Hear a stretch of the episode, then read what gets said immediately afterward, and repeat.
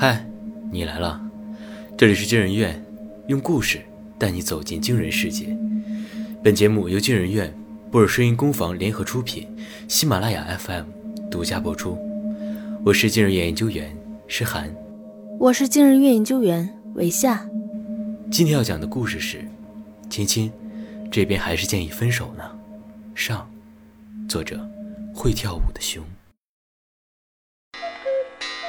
早八点钟的闹钟准时响起，起床、洗漱，将牛奶放进微波炉，鸡蛋放锅煮。我转身打开电脑。作为一名小说家，虽然辛苦写作半年，仍旧半红不紫，但长时间形成的规律生活是我引以为豪的优点。用完早餐后，我特意将今天的工作提前结束，因为对我来说，今天是无比重要的一天。今天是情人节，李佳颖，那个让我魂牵梦萦的女人，将与我共度属于我们的第一个情人节。如果能够带给她完美的一天，那我接下来的求婚应该也会很顺利。今后，李佳颖将成为我的妻子，和我共同迎接未来的人生旅程。其实啊，我已经在睡梦中换着花样跟她共度过不知多少个情人节，但梦终究是梦。只有现实才能让人真正踏实下来。约会定在晚上六点，从住所到餐厅的路不远，只需要提前一个小时出门。我有充足的时间可以来选择今晚的穿搭。穿戴完毕，我来到玄关前，转动门把手，房门缓缓打开，一张纸条慢悠悠地飘落在地上。我将纸条拾起来，上面是一行俊秀的手写体。今晚约会取消，日后必有惊喜。我挠挠头，心想应该是楼里某个苦逼单身狗搞的恶作剧，随即将它扔进垃圾桶。一张小小的纸条不值得纠结。我照计划来到餐厅，开始与李佳颖的情人节约会。或许是日本菜不合口味，李佳颖全程没有露出笑容。虽然她平时也是这副高冷姿态，但在如此特殊的日子。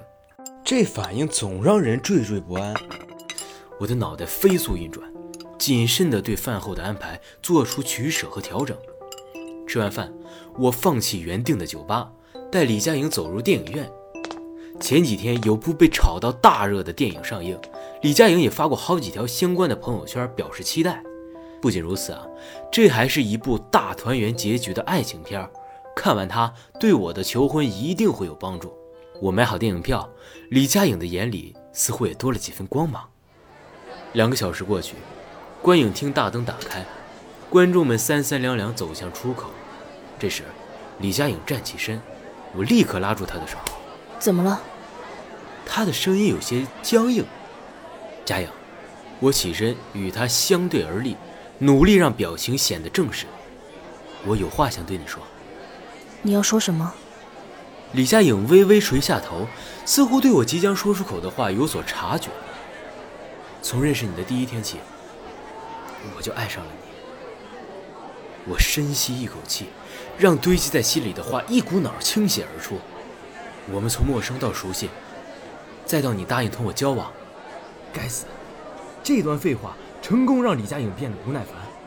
我的右手紧握住裤兜里的戒指盒，准备在说完下一句话之后将它掏出来。今晚，在这里，我要向你……哎呀，话刚说一半，脑袋里突然传来一阵撕裂的痛，目之所及就像是被按下关机键的电脑屏幕一样，迅速变暗。我来不及反应，就什么都不知道了。早八点的闹钟准时响起，我揉揉惺忪的睡眼，坐起身。多梦的睡眠呢，总让人感到头昏脑胀、四肢酸涩。那场未做完的梦。在我心中迟迟荡漾不开。如果将告白说完，我能否得到想要的结果？今天是情人节，单身狗最讨厌的日子，但对于我来说却充满希望。作为一名小说家，虽然出版过的作品全都是图书市场的配角，但今天我一定要做好自己生活的主角。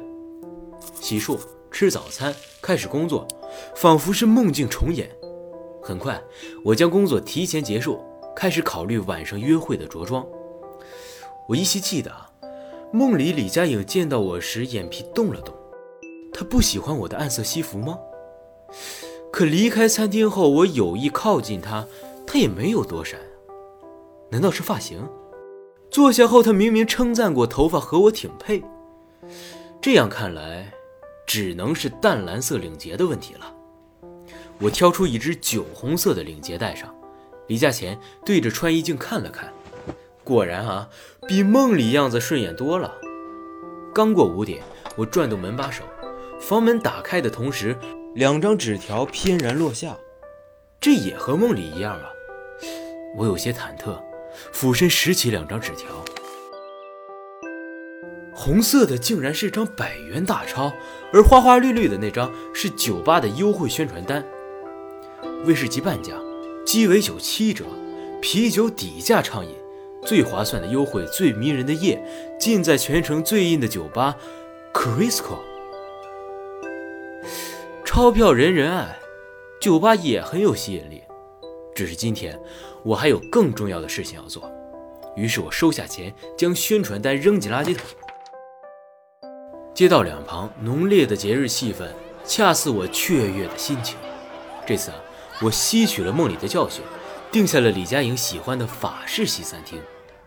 六点，李佳颖准时出现。我注意到她盯着我看了几眼，虽然没有说话，但目光有些和缓。改变奏效了。哎，我坐回凳子，挑了些轻松的话题聊了起来。这次啊，李佳颖抛弃了她高冷的做派，虽然对我精心准备的话题还是没太多回应，可当菜品一一上桌后，他还是露出了笑容。吃完饭，我舍弃看电影的计划。梦里因为放映厅人太多，加上电影情节无聊，李佳颖看到一半就睡着了。本想趁着情节发展抱住她的我，只能尴尬独自看完整场。我们去滨江大道散步吧。我想了想过去李佳颖的喜好，随口问道：“好啊。”没想到他答得非常爽快啊。仿佛全世界的情侣都想到一块儿去了。今晚滨江大道人来人往，多是一位在一起的情侣。我牵起李佳颖的手，打算找个合适的时机向她求婚。站住！一声高喊响起，伴随喊叫声，一个头戴动物面具的男人快速朝我和李佳颖所在的方向冲来。在他身后，一个拿着带血匕首的年轻男人努力追击。前方人群见到这惊险的一幕啊，都像躲避瘟神般让开一条道。我趁势揽住李佳颖肩膀，两个男人一前一后与我们擦肩又远去。他们很快便消失不见。远处响起警笛声，许多好事之人循着声音前往围观。我也总算得到了一片还算开阔的地方，这里视野良好，对岸还能看到灯火通明的新城区，气氛似乎刚刚好。佳颖。我，我停下脚步，说出能决定一生的话。可惜没有烟花。李佳颖双手撑着江边的栏杆，望着天空，若有所思。呃，你说什么？情人节的滨江大道，如果能有烟花做背景，就完美了。李佳颖依然沉浸在自己的世界里。我最喜欢烟花了。佳颖，今天是情人节，在这座城市最美的地方。我要向你，我努力将话题转向自己想要的方向来。就在这时，一声宛如烟花绽放的巨响打断了我。喧闹的滨江大道安静下来，每个人都抬起头，寻找着声音的来源。我也不例外。但梦中场景再次出现在脑海，不祥的预感浮上心头啊！我赶紧单膝下跪，掏出戒指盒，举到李佳颖面前：“我要向你求婚。”最终。我将这句话说出口，可没等我抬头确认他的反应，视线就开始旋转。我不受控地闭上眼，无法睁开。早八点的闹钟准时响起，我躺在床上，先用左手捏右手臂，疼痛迅速传遍全身。不管是书籍还是电影，都有梦中梦的说法，可是刚才经历的一切太过真实，我实在不愿用如此简单的理由敷衍。如果不是梦，那我会不会和某些电影主人公一样，陷入了某一天的循环中？可正当我大开脑洞时，玄关方向传来了敲门声。莱克似乎认定我在家，敲门声一直没停歇。无奈之下，我只能草草套上衣裤，来到门前。透过猫眼，我看到一个陌生却又有几分熟悉的年轻男人站在门外。他没着急说话，先是向我鞠了个躬。你是老兄，今天你能不能取消约会？男人表情诚恳，帮个忙好吗？等到一切过去，我一定好好感激你。开始我还觉得莫名其妙，可下一秒便恍然大悟。好小子！我一把揪住男人的衣领，原来是你两次往我门缝里塞东西。还在滨江大道上像只疯狗一样追别人，好好的情人节你是没事干了还是怎么着啊？啊！说完这话，我立刻发觉不对，却又不知如何修正。